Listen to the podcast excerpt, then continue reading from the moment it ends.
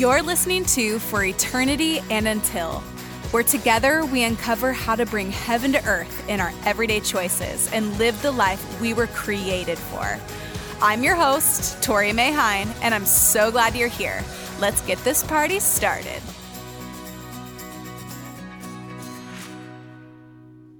So, what do we do when everything is going wrong? My family and I have had a year so far in 2022 where it feels like every corner that we wrap ourselves around in our journey, we're faced with a new obstacle that needs tackling. And not small obstacles, big life changing questions and conversations and very expensive car repairs and unexpected decisions from other people that have drastically impacted our life. I was chatting with a friend over coffee over the weekend and expressing some of these things that we're walking through and what this year has looked like and the things that it all entailed. And she sat there with me in it and just responded saying, My goodness, that is a lot. That's a lot, Tori. And I don't know if you've ever experienced this in previous seasons for yourself that when you are walking through a lot and you're recounting the things that you're going through, and then somebody simply just acknowledges what you're going through and how much that makes you feel seen and known and cared for. Yeah, that's how I felt. And it's who we should be for others. But we don't want to be sitting in the midst of the overwhelm when it relates to all of the things that are going wrong and changing and cave into the temptation of urgency and fear in the midst of the unknown. We want to remain the people who steadfastly pursue the hope and the calling of Jesus over our lives as believers, even in the midst of the plans going wrong. How do we do this though?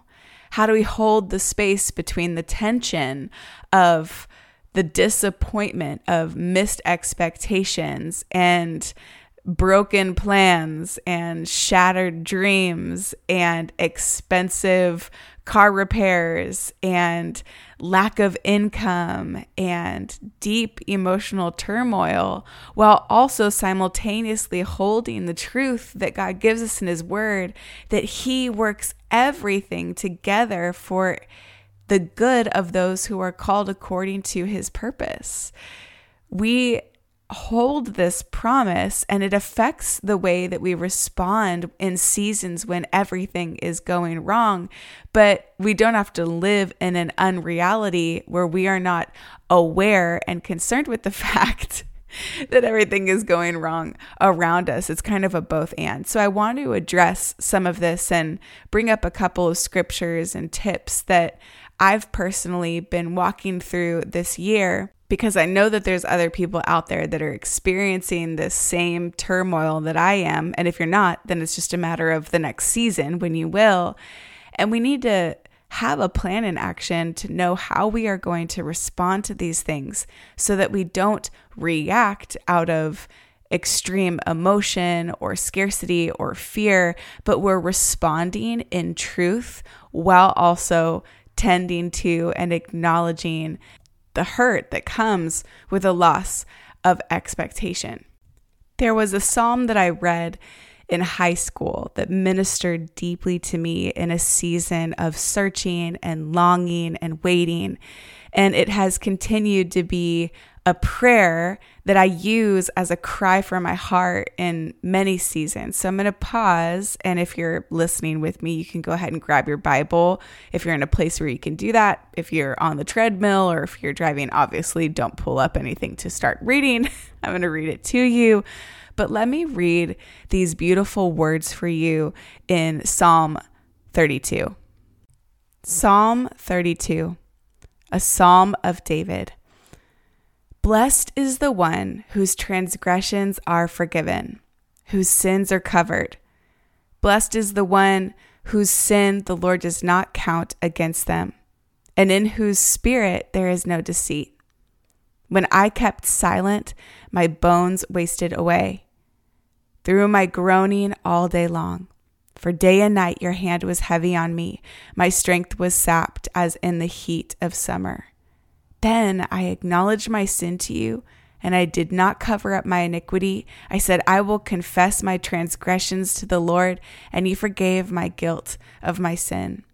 Therefore, let all the faithful pray to you while you may be found. Surely the rising of mighty waters will not reach them. You are my hiding place. You will protect me from trouble and surround me with songs of deliverance. I will instruct you and teach you in the way that you should go. I will counsel you with my loving eye on you. Do not be like the horse or the mule, which has no understanding, but must be controlled by bit and bridle or they will not come to you. Many are the woes of the wicked, but the Lord's unfailing love surrounds the one who trusts in him. So rejoice in the Lord and be glad, you righteous. Sing, all you who are upright in heart. So let's go back to verse 1. Blessed is the one whose transgressions are forgiven and whose sins are covered no matter what you are navigating in your life circumstantial, relational, financial, emotional this is still your spiritual reality. Your transgressions have been forgiven. Your sins have been covered.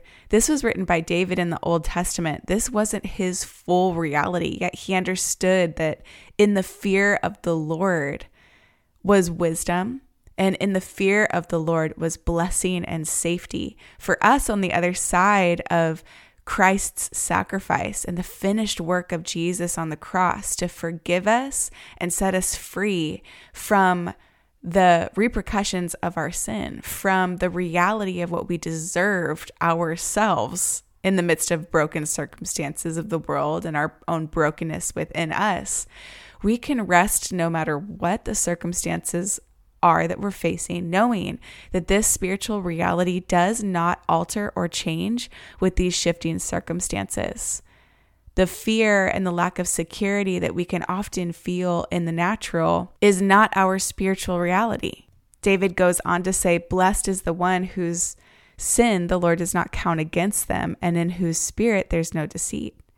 Now, there's an alternate perspective that we can have when we're facing circumstances, whether it's our own wrongdoing or it's the wrongdoing that's been done by others, or it's just the shifting of expectation and outcome in our everyday lives.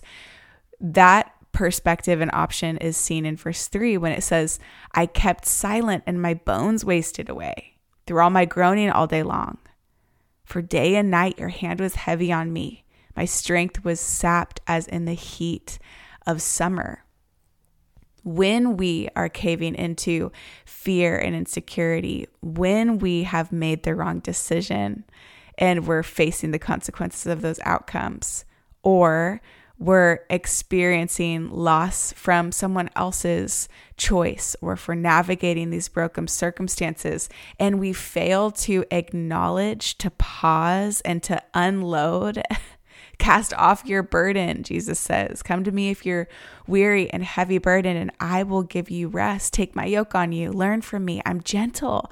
I'm lowly in heart. You will find rest for your soul. My yoke is easy. My burden is light. This is what he says in Matthew 11 28. When we fail to do that and instead we close in, we shell up, we keep silent, this is when our bones waste away. But God is offering us a way out, a way to release and to come back to Him. We want to raise our kids to follow Jesus, to be resilient disciples. But how? How do we make discipleship a priority in the busyness of our everyday lives? Listen, even if your summer schedule is filling up with bonfires, ball games, and trips to the pool, you can still turn everyday moments into moments that matter. With guided conversations through God's Word and fun hands on activities for a variety of ages, Talk About, the new family discipleship subscription from Awana, was made just for your family. You can try one month of Talk About for free with the special promo code all caps eternity. Start today at talkaboutdiscipleship.com. Sometimes it's really easy to justify the shell mentality of keeping silent and keeping it to yourself and don't worry about it. I'll deal with it later, or the distraction of overworking or perfectionism or people pleasing or any of these other ways that we grasp for security in the midst of turmoil, we keep silent rather than coming to God and uh, and receiving this invitation that he's given to us to cast off our burden. And the reason why is usually having to do with the belief that we're having around how we should be responding when circumstances shift and change. I think as believers, we fail to enter into a, a journey of acceptance and acknowledgement of the hurt and the harm that we're navigating through because we think we shouldn't we shouldn't have any emotional response to it. like, if I believe that everything works out for the good of those who are called according to his purpose, then there's no need to verbally process. There's no need to unload. Why worry about it? Just trust him. This is kind of the way that my husband works. He tends to feel stress and enclose and immediately just shift to the I trust God and I'm not going to freak out. Uh, but I think there is definitely a benefit for him and for me, who I am more of the I'm going to freak out for sure and verbally process for a while and then come back around to center between the two because it's not until we acknowledged what was happening that and confess it says here in this psalm, when I acknowledged my sin to you, verse 5, and did not cover up my iniquity. And I said, I will confess my transgression to the Lord. You forgave me the guilt of my sin. Now, you might be thinking, what I am dealing with right now is not the result of my sin, it's the result of somebody else's sin. Nonetheless, even in the way that we respond, and how we handle things and the beliefs that we're choosing and the thoughts that we're thinking as it relates to this circumstance. Your question that you have to ask yourself is, what can I come before God to lay down?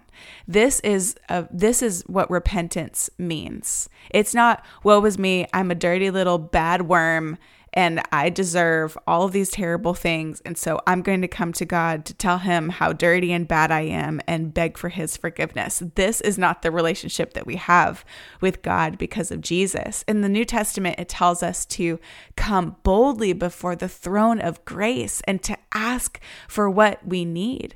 When we choose to deal with it ourselves, we're essentially saying, I shouldn't be bothering God with this. I shouldn't even be worried or sad or hurt by these shifting circumstances. I shouldn't be afraid. And that shame closes in and it causes you to live in this dark and isolated place. But the moment that you choose repentance, the moment that you choose acknowledgement, the light of the grace and the mercy and the love of God shines into this place. He acknowledged his sin. He didn't cover up his iniquity. He didn't have to pretend like he did everything right. He didn't have anything to prove. Instead, I'm going to come back to the Father and confess my transgression to the Lord. And the response is always forgiveness. It's always a covering of our guilt and our shame because we serve a merciful God. So David beckons us, therefore, let the faithful pray to you while you may be found.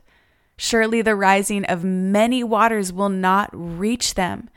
My circumstances that I'm facing right now are extremely overwhelming, and by myself, I cannot handle them. But the rising of many waters will not reach me. I will be faithful to pray. I come to you to contend and to war in the midst of these circumstances, to beckon my God, to ask my God with with quiet confidence with assurance that he will be faithful to fulfill his promises in due time, I will not fear. Oh, but God, help my unbelief. Keep me tethered. Keep me close to your heart. Help me understand your purpose in the midst of all these things because I don't know it. These are the sort of prayers that we have to pray in order to find a true sense of acceptance and peace that will give you the quiet that is necessary in your heart and in your mind and your soul in order to make a conscious decision of how you're going to move forward. Verse 7 says, You are my hiding place. You will protect me from trouble. You will surround me with songs of deliverance. This is David calling out to the nature and the character of God. You are my place of safety. And for us as believers, New Testament believers on the other side of the sacrifice and death and resurrection of our Savior, this God, this hiding place, resides in us. Holy Spirit lives in and through you. And we're covered by a Father who is a place of safety, but we're also indwelled with His Spirit. So, this safety that you are seeking after is not something that is outside of you or something that you have to manipulate in order to create, but a God who is already with you a God who is already present in the room, who is present in your heart, who has seen and known and experienced and felt every sorrow of your heart too. He is with you and He is for you and He is good and He is already, even before the circumstances begin to shift, surrounding you with songs of deliverance. A massive thank you to all of you who have given to Joshua House Ministries. Jim and Sandy personally thank you as well every single dollar that you spend as an investment in the kingdom of God reaps an eternal reward, not just for you, but for the lives of others. What we do with our resources matter. And I know that right now it's really difficult for many people to give. So I just appreciate your willingness to partner with Jim and Sandy and the work that they're doing in the Ukraine. They've been there for 30 years, adopting children, rescuing them from sex trafficking, and giving them an abundant second chance at life. And right now, they're using their facility in the Ukraine to house refugees who have been displaced due to the war. And if you want to help fund the renovations that they need for their building, go to joshuahousecares.org. Usually, when everything is going wrong, you're going to be put into a position where you're going to have to make a decision and make a choice that will impact the outcome of future decisions, right? And some of us can really get weighed down by the pressure of needing to make a choice and the fear of making the wrong choice in order to create more traumatic, harmful, shifting circumstances that we're already experiencing. Believe me, I'm raising my hands. This is me. I actually think I laid my head on my pillow last night, and one of my last words to my husband was, I just want to make the right choice. And I heard this loving reminder in verse 8. And we need to hear it afresh, even though we read it earlier. Verse 8 of Psalm 32 says, I will instruct you, I will teach you in the way that you should go. I will counsel you with my loving eye on you. The loving eye of the Father is on me. He is leading me. He's instructing me. He is counseling me. I'm not making this decision on my own. The belief that I can make the wrong choice when I'm seeking the will of God is a belief that's contrary to the truth of God's word. When we seek Him, we will find Him. When we seek Him with our whole heart, this is scripture. And it says here in verse 9, to not be like the horse and the mule, which has no understanding, but must be controlled by a bit and, and bridle, or they will not come to you. His encouragement here is don't be the person who goes and tries to figure it out on their own, who has no understanding because they have no fear of God, who isn't coming before God's word and coming to pray and coming to wait and coming to listen, but you're like a rebellious horse shaking its head around who needs a brit and a and a bridle. I don't even drive horses or drive horses. I don't ride horses. So I don't really know much about this, but I do know that anytime I've watched somebody ride a horse, they have to have you know those tools inside of the animal's mouth in order to direct it don't be that person instead when you position yourself in a place of humility where you're willing to be instructed and taught and directed and counseled, then you have nothing to fear about the decisions that you're going to make because every decision is going to be made with God.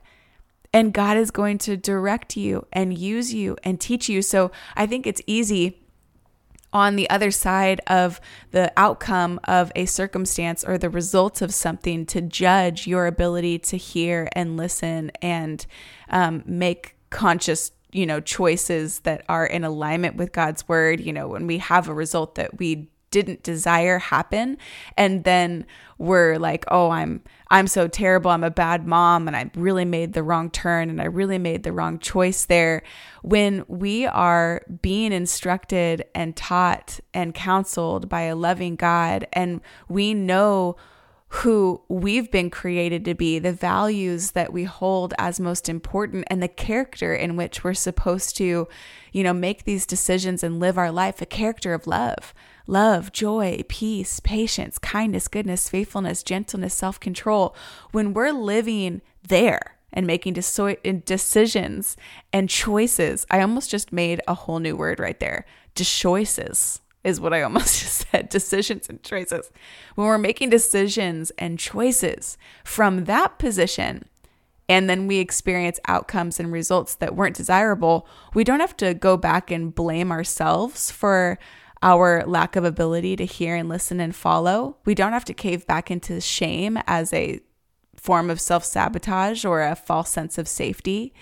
We can just say, I sought the Lord, I listened, I followed, and similar to Job's response, God gives, God takes away. Blessed be the name of the Lord. He's the one in charge of the outcome. I'm in charge of following.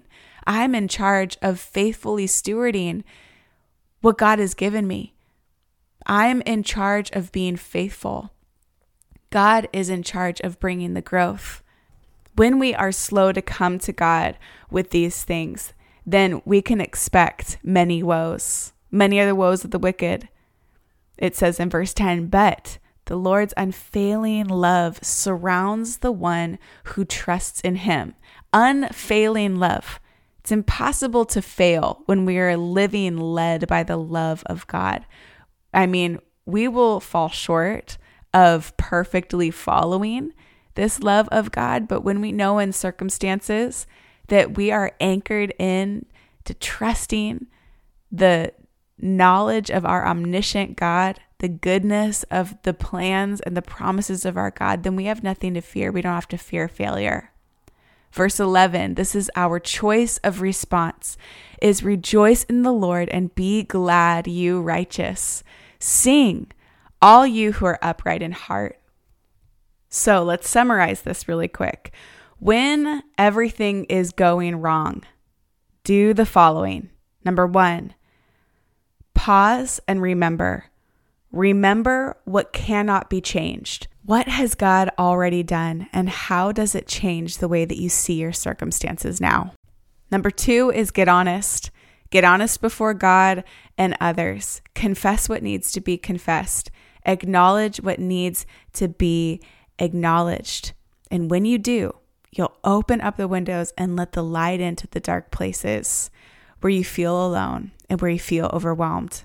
Number three is ask, what do you need? Forgiveness, do you need direction? Do you need to be taught something? Do you need instruction? Do you need peace? Do you need safety? Come before God and ask. Number four is proclaim the promises of God and the character of God. Speak to him in the same way that David spoke, telling him who he is. You are my hiding place. You will protect me from trouble. Surround me with songs of deliverance. This is who our God is. When you know who He is and you're established in the truth of His character, proclaim that character not as a reminder to God because He's forgotten, but as a reminder to your heart to remember who it is that you're speaking to. Number five is listen. God will meet you with instruction and teaching. He will show you the way to go. He will counsel you with his loving eye on you. So you have to be willing to listen. Don't stubbornly dig your heels in to try to figure it out on your own and close your ears to the direction that God is offering to you, but keep yourself wide open to receive from him. And lastly, even when it doesn't feel like it, even when the circumstances haven't shifted yet, praise your way forward toward the promise. Praise precedes the promise, praise precedes the breakthrough. And even when the circumstances do not change and the breakthrough that you're praying for does not come, Praise repositions our hearts to trust and acknowledge that no matter what the outcome is, our God is faithful and He is good and He is with us. As David said in verse 11, rejoice in the Lord and be glad, you righteous. Sing, all of you who are upright in heart. Before anything changes, be the one who opens your mouth to sing aloud praise to a God who always comes through. Hey, thanks so much for listening. If you have a second, leave a review or post a comment here on the podcast page. It helps this podcast to be seen by other people so we can spread this message far and wide. I cannot wait until next week, and I'll talk to you soon.